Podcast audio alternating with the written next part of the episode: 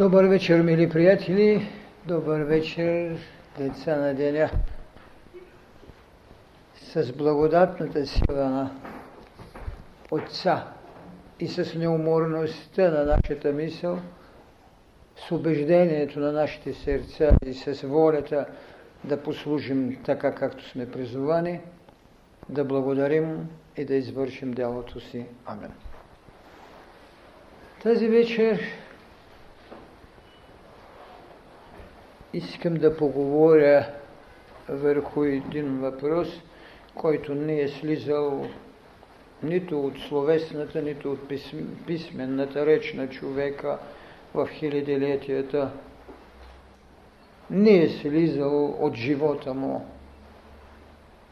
И няма начин колко още хилядолетия, колко още милиони и колко милиарди ще живее в съзнанието на своя Бог, докато стане единство с Него, както е казано в иерархията на развитието. Въпрос започнал от приказката, от въображението до светостта, когато душевността ни, когато духът ни, чрез Христа може да каже: аз и Отец едно сме. Това е битие.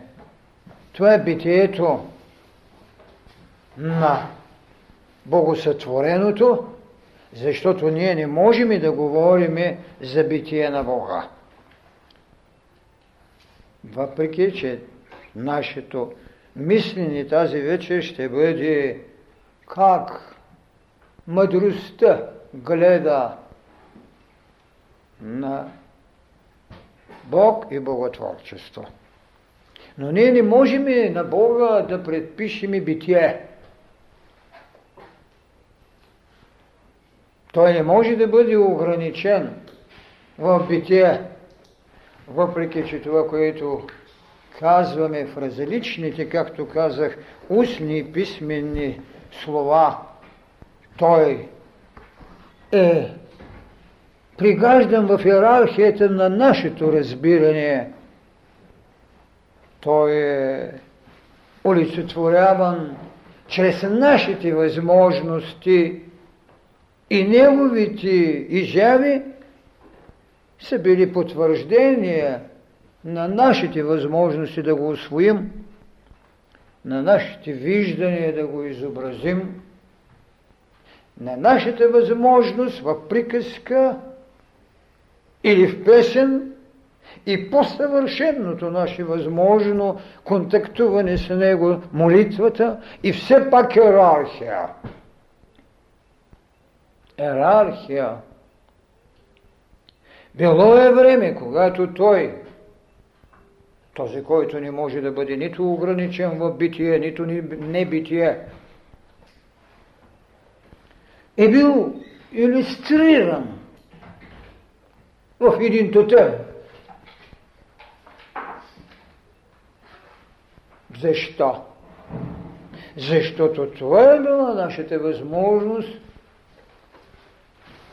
да му дадем живот, от който ние взимаме.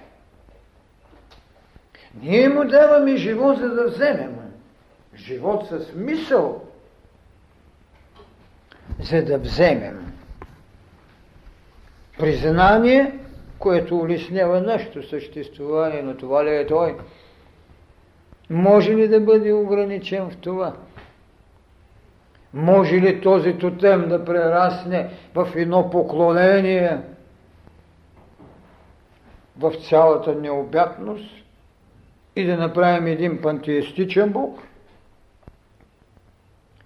Неговата изява.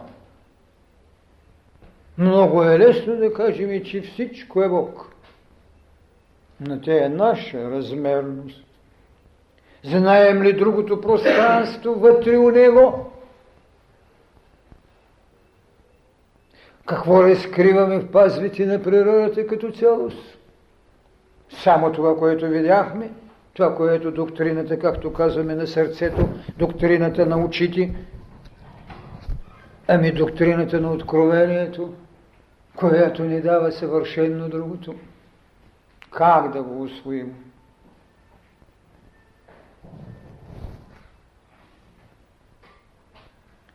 Ще стане слънцето божество, ще стане земята божество, ще стане небето божество.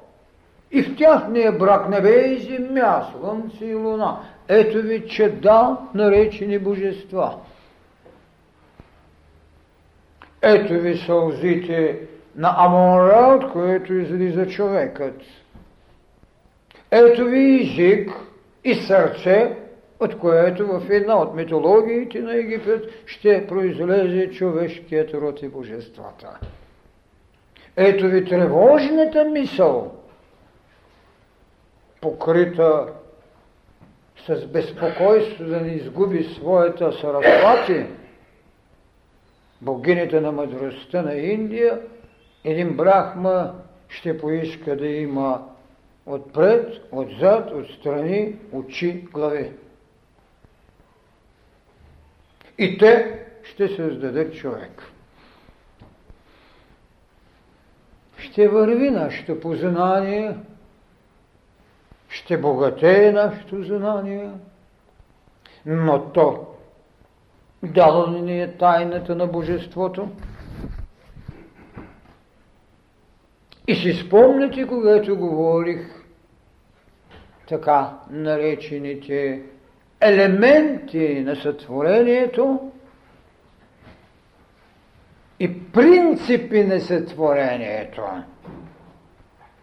Древността е отработвала своето философско-религиозно убеждение, но нямаше своя теология, така както ние сега можем да говорим и за теология, и като дисциплина, и като вътрешно осъзнато поведение квалифицираме религиозното убеждение на човека от примитивизмът до нашето религиозно съвършенство.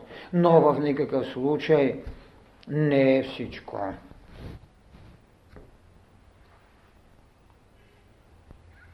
Принципи на сътворението бяха духовните вълни.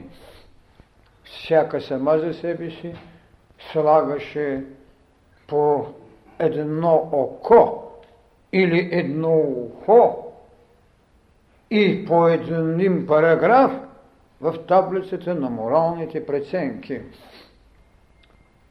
Богатееше познанието за Бога, но беше ли изчерпен Бога? Много тайни ни са открили мислители и философи, но все пак това, което дават учителите, е много повече от това, което философът може да ни разкрие, защото във всички религии има вяра, но не във всички имаше знания.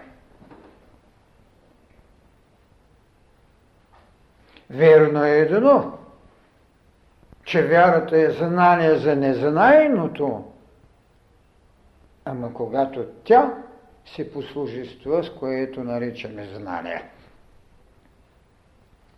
Тя е, която може да отвори завесата и да ни каже какво има в света и светих. Но това трябва да бъде плът от знанието. Защото вярата смени много богове. Те бяха потребни, за да умножи знанието на човека за Бога. Религиите, както казах, бавно стареят, дълго стоят стари, но тъй или иначе боговете умират. Орфей, когато се прощаваше, рече: аз умирам, боговете остават. Мъдростта, когато гледа на тези неща, казва: боговете умират, Бог остава. Това е една от тайните, с която трябва да се запознае човекът. Ние не говорим и вече за свещения брак между небе и земя. Кронос и Гея. Да, мина. Има нещо много странно, което искам да разгърна в този момент. Това е огненото дихание. Бащата Бог, огненото дихание, изяжда своите чада. И го имаме илюстрирано в почти всички митологии. Най-разбира се, близка до нашите знания, това е древногръцката. Когато Кронос си яде чадата. Яде. Така, огненото начало, огненото дихание, бащата, това, което в една персийска религия се наричаше свещеният оплодител. Той, който ги изяжда, в цялото им е многообразие, за да създаде единство, защото хладното дихание майката отново ги събира в своята гръд, отново изработва едно цяло и го дава в своето лоно на новорождение. Така, идеята на сътворението, идеята на разпръскването са създавали процеса на съзнание за божества и знание, което отработва молитвата ни. В това отношение, когато мъдростта погледне на боготворчеството в идеята за човека и идеята на космоса, както в нашата, така и в индийската религия, има един поруша, първият човек на човечите, който буквално е така наречения космичен гигант, който е първообразен на създадената идея за жертвоприноса. В него, в Поруша, е всичко. Там е вибрацията на кристала. Там е растението. Там е животното. Там е човекът. Всяко е жертва като необходимост, за да живее другото. Е жертва на всеотдайността в идеята за цялост, която огненото божество, огненото дихание разделя в жертвата, изяжда ги, за да направи единство чрез диханието на майката. Какво значи това в физика и вълната на мъдростта? Това значи, че всичко е неделимо. Това значи, че той е във всичко. И че всеки е в той. И тогава, когато атомът, който се е пожертвал да даде енергия, да изгради света, на астрала, на ментала, на причинността и прочее,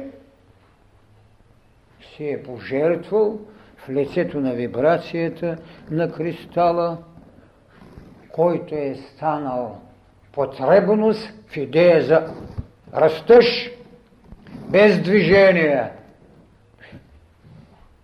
Жертва на растежа без движение в движение чрез животното и създаване на пластовете на менталното поле, в което се изгражда и почва да се осъществява човека.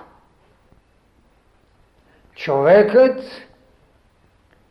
акумулира всичко в идеята за жертва за божество. Така, всичко у нас само за себе си жертва за другия, и така човекът, изграден в цялост, се жертва за своят Бог.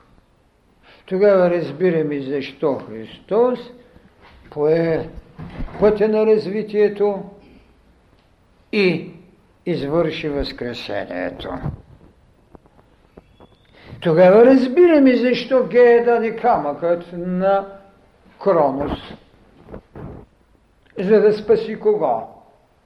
Зевс. Зевс да спаси. Така, от първичното до най-висшето правим олтар на себе жертвата. Затова човекът е образ на себе жертването, затова той е свидетел на Бог в себе си, който го вика в пътя, за да се осъществи.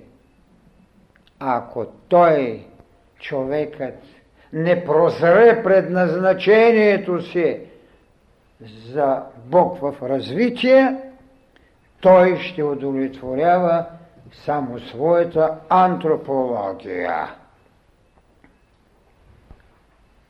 Разбира се, това ние го намираме в книга Битие. Какво е Адам? Точно един поруша, за който индийската философия, религия, митология, както искате, е сложила своя хилядолетен образец. Кога Адама е изведен? След като беше сътворена земята, небето, водата, растението, животното, голямите риби, живите души, тогава от тази планетна плът, която носи взаимното отрицание или жертвата, се изгражда Адам.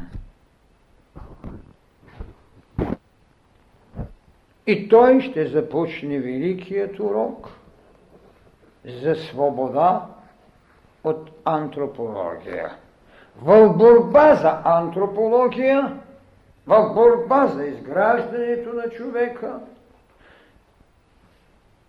се върви от първичното до съвършеното. Така ще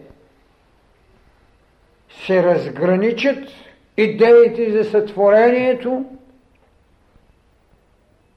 в различните религии и в края на краищата всяка една ще ви остави своята велика тайна, че какво човекът е едно божество, което ще извърши своето осъществяване чрез развитието. Тотемът и демиургът ще бъдат надмогнати. Раздвоението ще дойде с идеята за познанието. Що е добро? Що е добро? Но всичко у нас ще трябва да го възприеме, ще трябва да го усвои, ще трябва да го приложи. Ето защо имаме преценка с мисълта си за добро и зло, родено като таблици на нравственото ни поведение. Необходимост, но не приложена, защото е съображение. Ето защо една нравствена потреба, усвоена със сърцето, може и без поверенията, Защото 10 Божии заповеди 3000 години и половина съществуват, хората се крадат, лъжат, прелюбодействат и така нататък. А един човек из обикновеното съзнание, което не е прочел таблицата на моралните изисквания, прилага. Но той не чрез ума усвоява, а чрез сърцето усвоява. Цялото юдейство има познание чрез сърцето. Чрез сърцето се мисли там. Рече безумец, в сърцето си няма Бог. Значи умът може да ви даде безумие, а сърцето да го причине. Това е съвършено друга идея за прочистване на небето като извор на познание, като баща, който пояжда своите чада. Не пояждаме ли със своя ум, когато той е осветен от прозрението? Не пояждаме ли лошите си мисли? Не погребваме ли с готовност недостойните желания? Разбира се, това много рядко става, но е път, в който човекът се развива. Една такава идея за прочистване на небето, както се казали в китайската митология, където небето наречено Тиан, което има много по-широка властност, но не е индивидуализирано, персонифицирано божество, влиза в конфликт, тъй като конфуцианците най-много твърдят за тази своя велика тайна, влиза в конфликт с мисионерството на нашите християни там. Много неопределено е, въпреки че е цялостно, и тогава трябваше да се упражни какво? Божеството, което трябва да изяде своите чада. Но мисионерите поискаха дефиниране на поведението в небе и починаха да внушават на конфуцианците идея за персона. И така те родиха какво? Родиха така нареченият Господар на небето. Господар. Да, но какво ще ви каже един от тяхните големи учени после? Ван Фуци. Той ви казва така: този, който забравя небето, е глупав. Този обаче, който прави от небето Господар, е варварен. Не се касае нито за онтология, нито за вътрешна иманентно дадената човешка потреба. Да забравите небето е глупаво. Да го правите Господар като персона е варварство. Вижте колко далече са тезите между едно християнство и между едно конфуцианство. И тогава няма защо да се очудваме, че културите могат да се разминават и необхватността на небето да намери право за корекции в, разбира се, своето небе. И ограничението на персоната в нашето християнство да ги направи далеч от великия морал. И ние наистина в народната си битология казваме: ето, Достатъчна е фразата между народа ни: не гледайте какво върши попа, слушайте какво чита. Персоната е характеристика на едно учение. Това е риск. Персоната в изпълнение, не божеството, което ражда. И така те са го квалифицирали, че този господар е варварен. От тази идея за господар на небето, Тианджу, както те го наричат, изказва недозволство протестантското виждане. То също те не иска неопределеното небе. И затова създава една още по-неопределена фразеология: владетел на висините. Да, но висините имат пластове.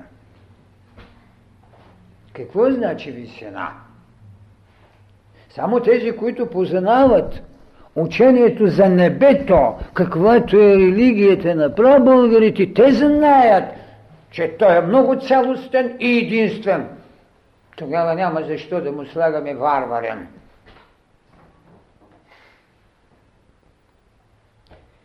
Разбира се, че идеи за боговете са създали доктрини, но те, както ви казах, удовлетворяват от посредствения ум до гениалния ум. Но не са тайната за божеството. Знаете, че казах на времето още, този, който иска за доказателства, и никой, този, който ви доказва, Бог нищо не разбира. Бог не се доказва. Бог се живее. Той се живее. Този, който иска да бъде доказан Бог, за да го изповяда, той е в живота на метаморфозите. Днеска е доволен, защото е удовлетворена неговата рационалност. Това, което направи един 17-18 век с рационалните просветители на Франция. Могат да внесат идеята да се съмняваш в самото съмнение, както ще ви каже един Декарт. Може да дойде присмихът, сатирата, анекдотът за Бога. Никой никога няма да се бори нито с присмех, нито с сатира, нито с анекдот божество. Защото то е състояние, вътрешно състояние. То е живеене. А когато нещо го живеете, не може да бъде опровергавано от довода на ума или от иронията на Волтер. Цяла Европа го цитираше, а и някой сега се позволя, да, разбира се, най-вече атеизмът, но това е най-лошата им услуга, защото цитират само едната част. Цитират неговия присмех към божеството, но не цитират неговия фатален момент, когато казва: ако няма Бог, създайте го. Дори както Кант го иска, като нравствена повеля. Като нравствена повеля. Не като ултарник. И още по-страшното, което им каза Волтер: много лесно се живее без Бог, а много трудно се умира без него. Защо? Ами защото само религиите в идеята на божеството създават предпоставки да приеме човек, или ако щете да се самоизлъже, че има безсмъртие. но една религия на изтока, която ви дава прераждането, а вие можете да го извадите от гердана си и да кажете, ето ми стой първото съзнание. И как тогава може да се умре, като знаете, че сте безсмъртен? Това е прозрял в своите години Волтер. Без Бог се живее, но без Него не се умира. За мен и това също не е никаква стойност. Много неудобно ми звучи, много смешно ми звучи, когато тези фактологични моменти или тези каламбури, или тези дребни мъдрости се изнесат и ето човекът е готов. Вижте, много е лесно да бъде убеден човека, много е лесно да му кажете, ето ти си теист, защото вярваш в един преходен или непреходен Бог. Ти си обаче един пантеист. Това е удовлетворявало човекът в хилядилетията му. Това продължава да го удовлетворява, но това не е тайната за Бога. Той е момента, в който вие може да се съзнаете и кротичко да си казвате, вярвам, както един Спиноза ще ми, всичко е Бог.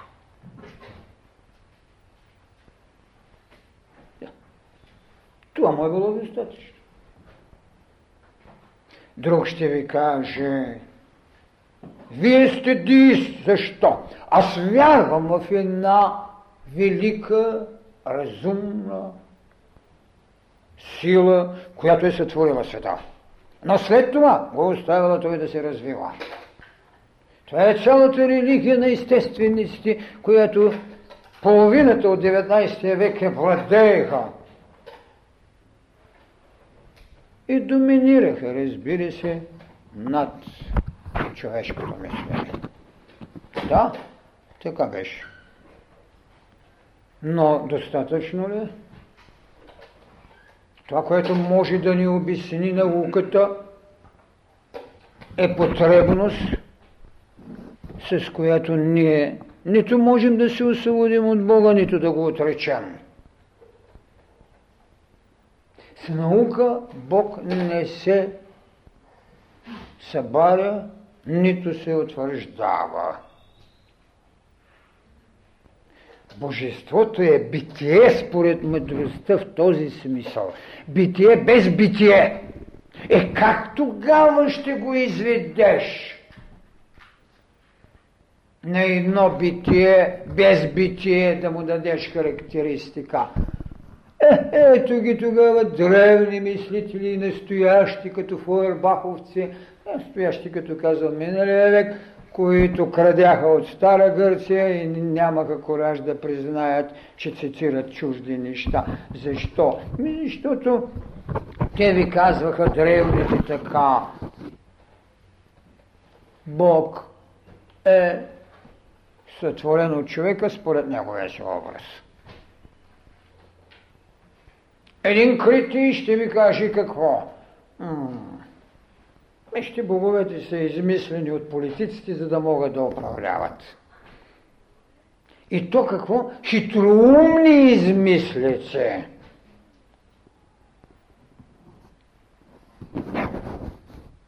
Добре. Хитроумни измислици, за да управляват.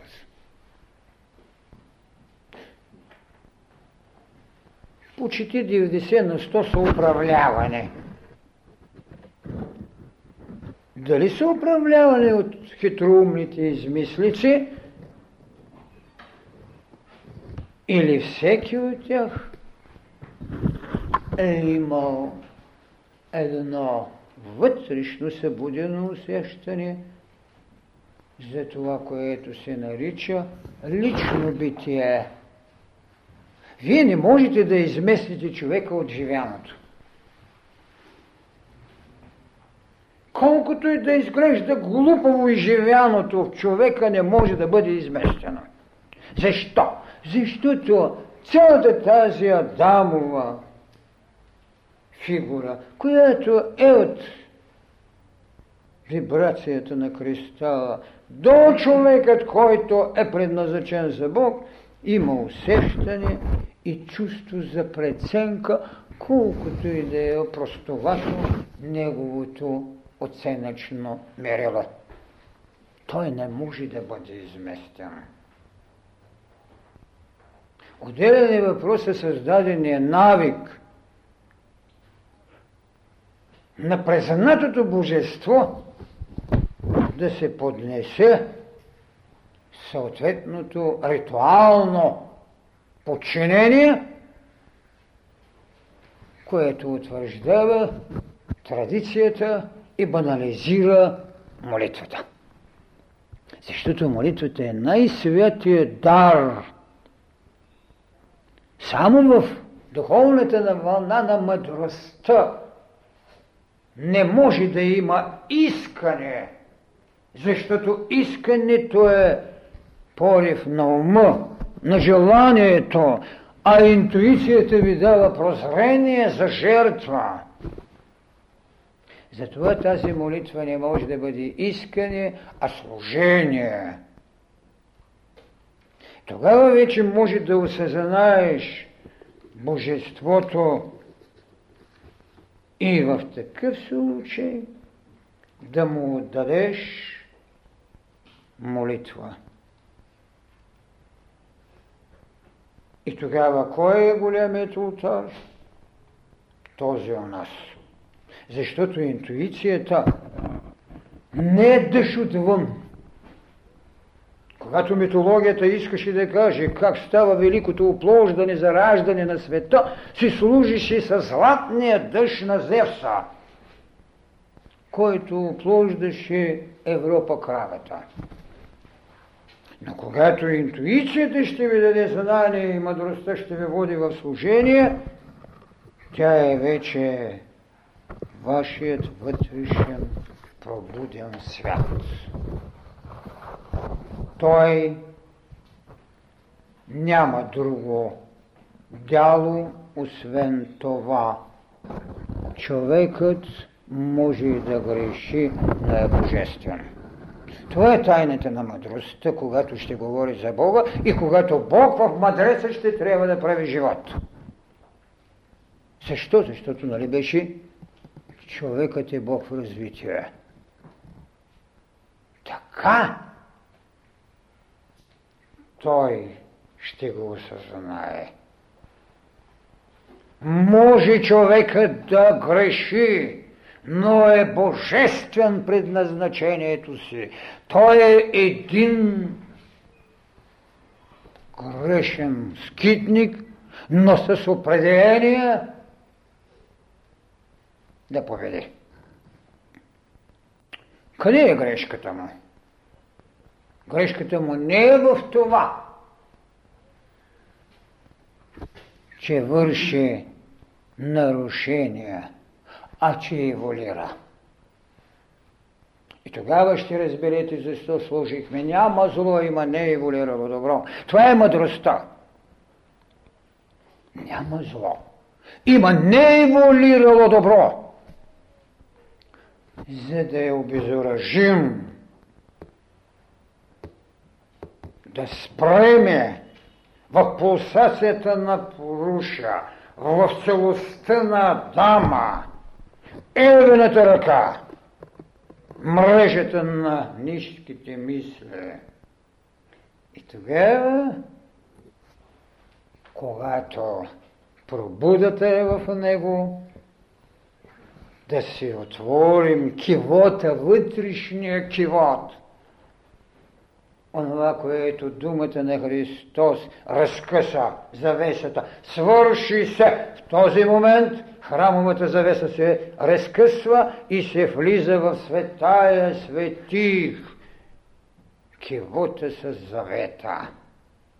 Това е мъдростта в виждане за Бога. И от тук вече ще разберем сътвореното живота на непознаваемото и таблицата с крижалите на възможното ни пътуване за съвършенство. Страница след страница отваряй и чети. Ето защо, когато се опитват теолозите да определят каква е подбудата за едно сътворение, всички религии ще ви кажат, че това е благостта, това е обичта, която Вечният иска да даде и чрез своя единороден син си послужи да ги спасе. Това е също доктрина на сърцето, на ума. Какво значи благост в Бога? Бил благ, бил любвеобилен, бил вседържателен. Това са понятия, които ние носиме. Той няма битие, за да бъде инобитиен. Ние сме наистина вседържателни. Защо? Защото, както ви казах за Поруша, така и за Адама, от всичко ли е направен? И тогава ще ви кажа за великия облез, именно за този космически гигант. Разбира се, че това е трудно въобразимо. Мисля, че на тази планета едва ли 2 или 3 души са могли да го живеят. Като идея има ли го? Като битие носи ли го някой? Да, може да е единица, може да са 2, но го има. Има космически гигант, който е точно това. Той може да каже, че неговата пробуда или подбуда за битие ме благостта му да направи всичко в себе си съвършено. И тогава да го попитат каква е целта на творението. Това са толкова разумни неща, че понякога не ми се ще да мисля за тях, защото това е ограничение на този вечен. Но той е част от битието наше, тъй като ние в тази вечност се гоним в постижение за вечност. И те ще му кажат какво? Че целта на творението по отношение самия Бог, когато го прави, това е да създаде блаженство на своите твари. Има нещо верно в това да се живееш като блаженство. Ето защо Христос даде една хубава схема за блаженствата в глава 5 на Матея. Нещо изключително. Аз дори ги нарекох на времето послания. В същото време, това, което съвършенният или блаженният иска да създаде към своят Отец едно взаимно признание и възхвална слава. Затова и в свещените книги свят, свят, свят, Бог Саваоц, слава, слава, слава. Вижте, това и като звук, и като изрез е наше. Наше. Ето защо често се очудвам, когато някой в своето търсене, в своето контактьорство ще каже, че се говорили с Бог Отец. Измеренията са различни. Даже оня ден, когато бях на една конференция с българска, един контактьор идва и ми казва: знаете ли, че Бог Отец слезе, когато в Чернобил стана това? слезе Бог Отец и постави на трона еди какво си, там английска кралица. Нищо чудно за размерите на това знание и нищо провокационно за нивото, което се носи. Но пазете се от подобни гостувания, които нямат нищо верно. Най-големият институт, института на провиденциите, пророческият институт, института на сибилите, на ришите, на оракулите, никой не се е позволил. Дори Христос, когато дава обяснение, кога ще стане това и това, този, който пое върху себе си всичко, и той рече, за това не знаят нито ангелите, нито аз само отцами. И представете си измеренията на тези хора, които по-голямата си част живеят в принципите на правдата, в по-малката си част живеят в принципите на любовта, а престъпещите към принципа на мъдростта могат само да ми кажат, че правдата имаше своето основание, любовта своята необходимост, но светлината ще дойде от мъдростта. Мъдростта е една приложена светлина в живота. Иначе знанието няма да ви бъде пълно, макар и да ви дава право на ориентиране и на съществуване. Човекът се съществували с първичната си биология и с първичната си андрогинност. Човекът е бил в целостта на колективното съзнание, докато му се дадат очи, за да се индивидуализира. Човекът, оракул, е водил двубой между оракула и личното съзнание. И още ще се води. Това е голямата борба, когато трябва чрез мъдростта да видите Бог и божествата. Така че, когато ще се създаде идея за подбуда, цел, да създадете това, не. На човека ограничението е цел. Свобода за човека е служението. Но човекът в своята йерархия, разбира се, че трябва да се постави цели. Това беше правдата.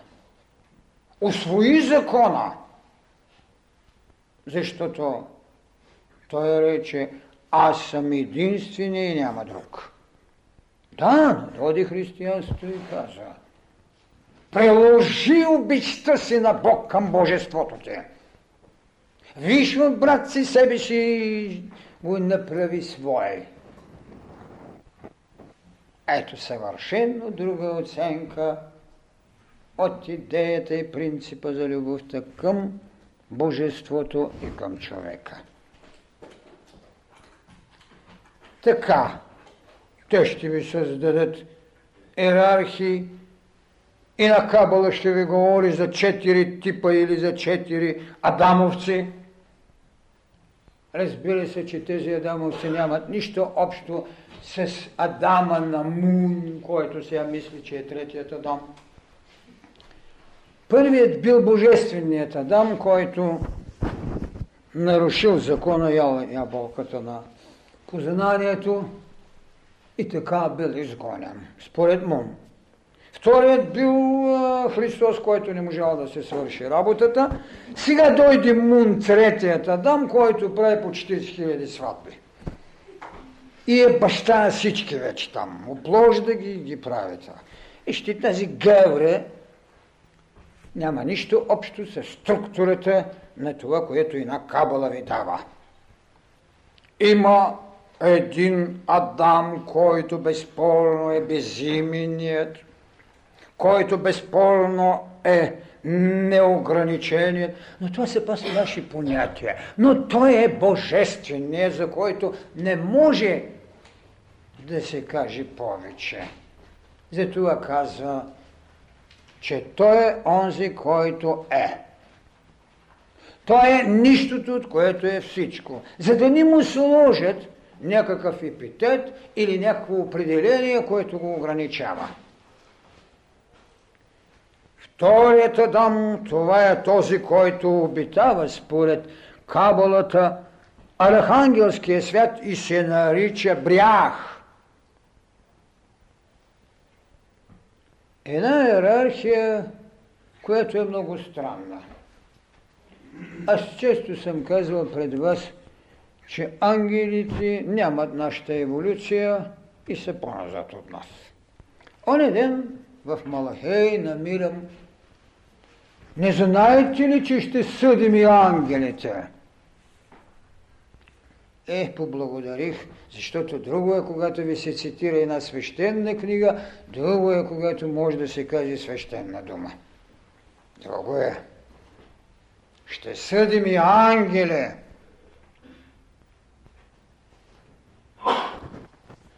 Така че в архангелския свят престоява, работи така нареченият втори Адам. Третият Адам, това е една особена иерархия, която дава образование. И ние бихме могли да кажем, че това е онези, които бяха яли, но не бяха наказани. Плода на знанието, що е добро и зло, защото след това знаете как казват на Адам и Ева да си отидят, защото като нас знаят, що е добро и зло. Този свят изгражда цялата космична структура. Адам на познанието, Адам на образованието. Ецира. Той е особен иерархически чин. И четвъртият Адам, този, който ние познаваме, Адама космичният, който научи великият урок. Урока, душата ви, да знаеш, що е добро и зло, а тялото ви, което е именно космичният гигант, да слезе и да бъде учено. Затова, когато го попитаха къде е, той каза, че е горе. Тогава му казаха: иди! И какво казва латинската формула? Ora et labora. Моли се и работи. Двете неща, които работят върху двете големи естества. Върху космичния гигант и върху диханието, от което вземат. Ора ет лабора. Молитвата е контакта ви с диханието. Трудът ви е възпитание и подчинение на тревичката, на животинчето, на пещерния човек, на дуалистичния човек, на монотеистичния човек, на човека, който върви, за да стане Бог. Така трябва да знаем, че такива неща са дадени. Те са сложени в нашето битие, те са вложени в нашата божественост.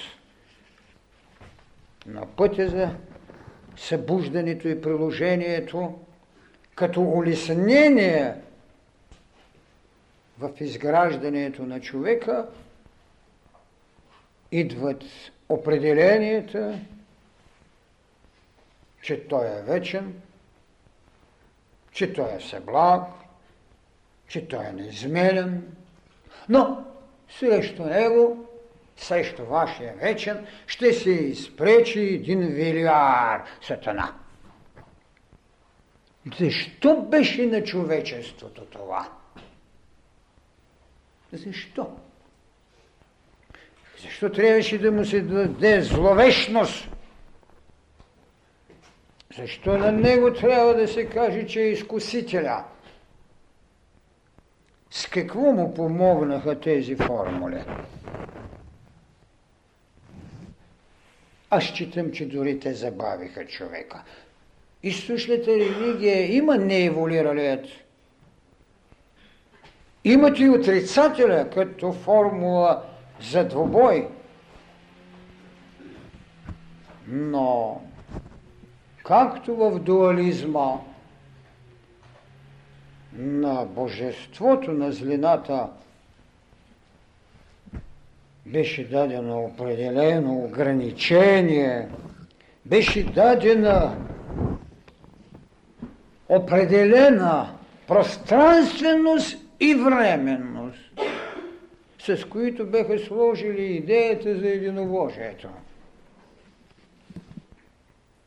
Наведно се с това, което винаги се е говорило за вечния, че той трябва да даде един, но този един трябва да направи две, този две трябва да стане три. Идеята за троицата, макар и в единство, стои във всички религии. Тук е въпросът в официалните религии, как си има по една видима официална троица, и нашето християнство се говори за земната троица и за небесната троица. Но ведно с това, толкова с ясно дуалистично учение на Заратустра, на Ахура Мазда, слагат един трети елемент, вижте точно как прибавят още един, за да помогне на космоса. Значи възправени Ормуз и Ариман имат помежду си един друг, това е Армаити, мъдростта. Което след това правят богиня на мъдростта, разбира се. Армаити, което е да помогне. А сега нека да видим от това схващане идеята за Бога. За да видите колко различно трябва да се гледа. Затова казах, че Бог е боготворение от гледището на мъдростта. Армаите, което какво ще да направи? Ще да сътрудничи за космичността. И така, Бога на злото с определени си години ще се отиде в забравата. Ормуз ще стане царствен само тогава, когато Армаите му създаде прозрение. Ама той е Бог, да, но е Бог на доброто. Бог на доброто. Принципа добро и зло еволюират и ще се освободим. Амрити е вътрешното откровение. Амрити е интуицията и знание от причинността нагоре. Амрити. Това е идея да видите божествата от мъдростта. И тогава какво? Има ли нещо хубаво и велико в плотиновото схващане? Не е достатъчно да бъдете синове Божии, не е достатъчно, че сте богове. Трябва да станете бащи на боговете. А те какви са? Богове на известни добродетели. Добро и зло. Ще каква свобода може да ви донесе мъдростта, която никога няма да определиш, той е Бог. Но нито ще кажеш откъде е неговия произход. Нито ще ви каже къде е неговия свършик. Въпреки че християнството приема неговата вечност, неговата безкрайност и така нататък, и все пак Иоанн в своето Евангелие и по-скоро в своят Апокалипсис, последната глава ще каже: аз съм Алфата и Омегата. Началото е края. Край в християнството е страшния съд. Може ли с произнесената присъда да умре, да живее това, което е вечно и което няма ограничение? Не може. Така че, когато тази фраза я срещнах, там живея със смут. Има любов, която дава възмездие, и любов, която прощава, но има мъдрост, която дава знание и свобода. Това са съвършенно различни неща. Разбира се, няма да има пълно съгласие с философите и никога не може да се търси.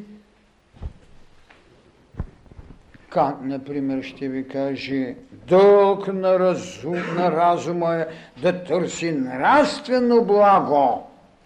Който няма нравствена цел, няма право на битие.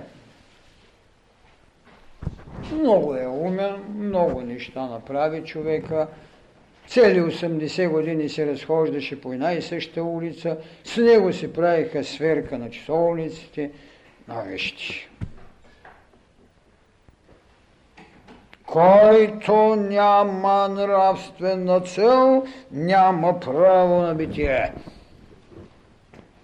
Така не може. Това е чудесна, практична, приложена негова философия, така наречената, нали, приложение, практичния разум. Но той е, който даде и идеята за нещата сами в себе си. Дин ам зих. Нещата сами в себе си, които при нас са преведени като номени. Не феномена, а нещото, което е само в себе си. Но когато се касае за приложността на едно учение, той не можеше да мине границите на... не само на личната си философия, той не можеше да мине границата на една религия, в която беше възпитан. Не е лошо човек да бъде верен на своята религия, но това в никакъв случай не значи, че той няма право да я живее по друг начин. Така, трябва да приемем така наречената идея на сътрудниците, която трябва в мъдростта да бъдат освободени. Какво значи ши сътрудници?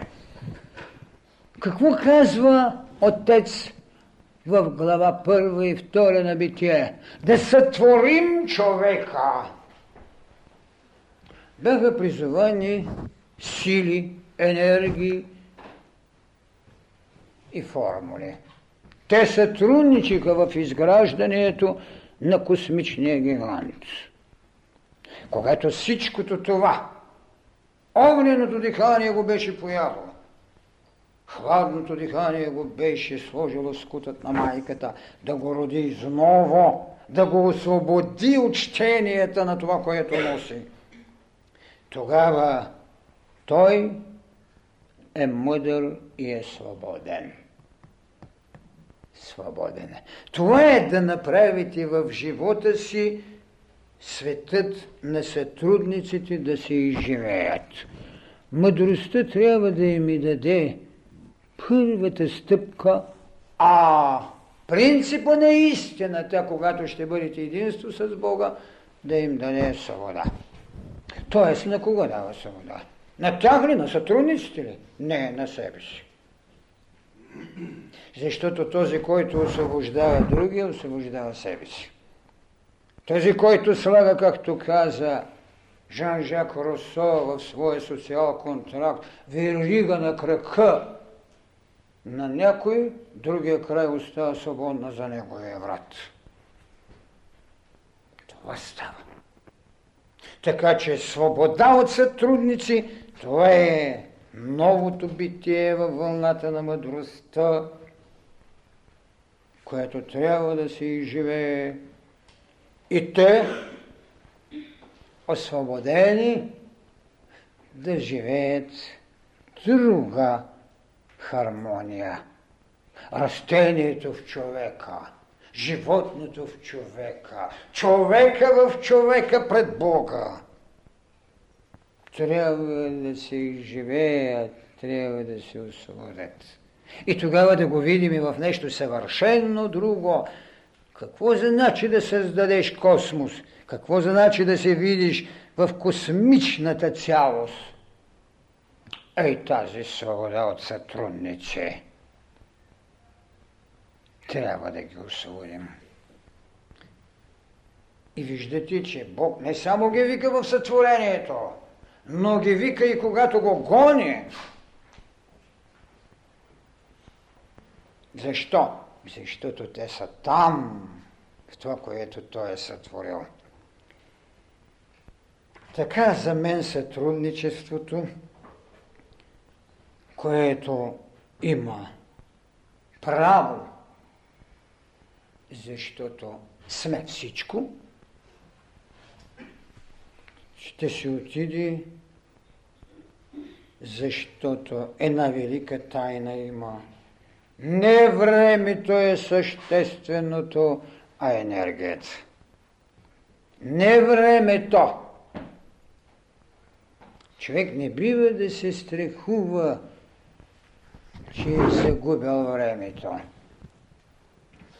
А да се страхува, че е изразходвал енергия, която не му е дала, нито развитие, нито го е утешила в неговата скръбна безрадостност за загубен рай.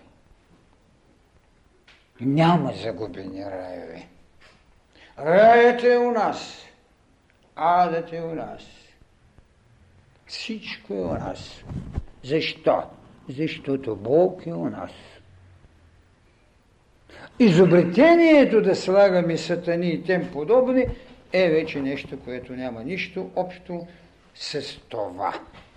А знае смута на някои, които, срещайки фразата, която съм казал в списание или когато тук е казал, че човекът е един Бог в развитие, събудила тревожност, не създавам ли нов политизъм. Не! Това значи на някому му липсва прозрение. Човекът като Бог в развитие няма да оглавява стихии, за да става тяхен Бог. Той е син от вечността, той е синовност. И когато ще се освобождава и развива, той е в собствения си Бог. Бог, който е вечен и той е негов. Е, нов Бог ли създавам? Нови божества ли създавам в човеците? Или освобождавам божеството в човека, за да се осъществи в своя вечен отец? Така че на някому страхът от това, че създавам предпоставки за политизъм, е по-добре да увеличи малко диоптрите и да види, че когато говоря за син, говоря и за синовност. И най-добрата илюстрация е това, че Христос го наричат Бог, но в Троицата Той е едно същно. единосъщна. Това е. Не е друг Бог. Единосъща. И тази синовност, която аз наричам, не синове, тази синовност, която наричам, е именно свобода от политизъм. Така, винаги ще се повтарям, че човек е един Бог в развитие. И това, което той е сътворил, може да минава 7 цикли, може да има 7 тела, но винаги ще има една велика манвантара и направление. Когато се види като цялост в нощта, която Брама, както са казали, те ще ги погълни, той има една сигурност, че ще бъде участник в новия ден. Никой няма да се загуби, защото вечния не се губи. Ако някъде се запъти сам, да, но когато е Бог в развитие, е влезал в своя Бог, никога. Така че когато настъпи деня на Брахма, както го казват индийците, или този първи логос, който е съществуване без същество, той няма да се загуби, защото материята, както казах, е одухотворена и оживотворена. Скоро ме люлна една надежда, че сега правят едни изключителни опити за скениране още повече на материята, за която се говори безспорно, че е вече енергия, безспорно, че е светлина. Дай Боже още нещичко да открият, което казваме, за да можем,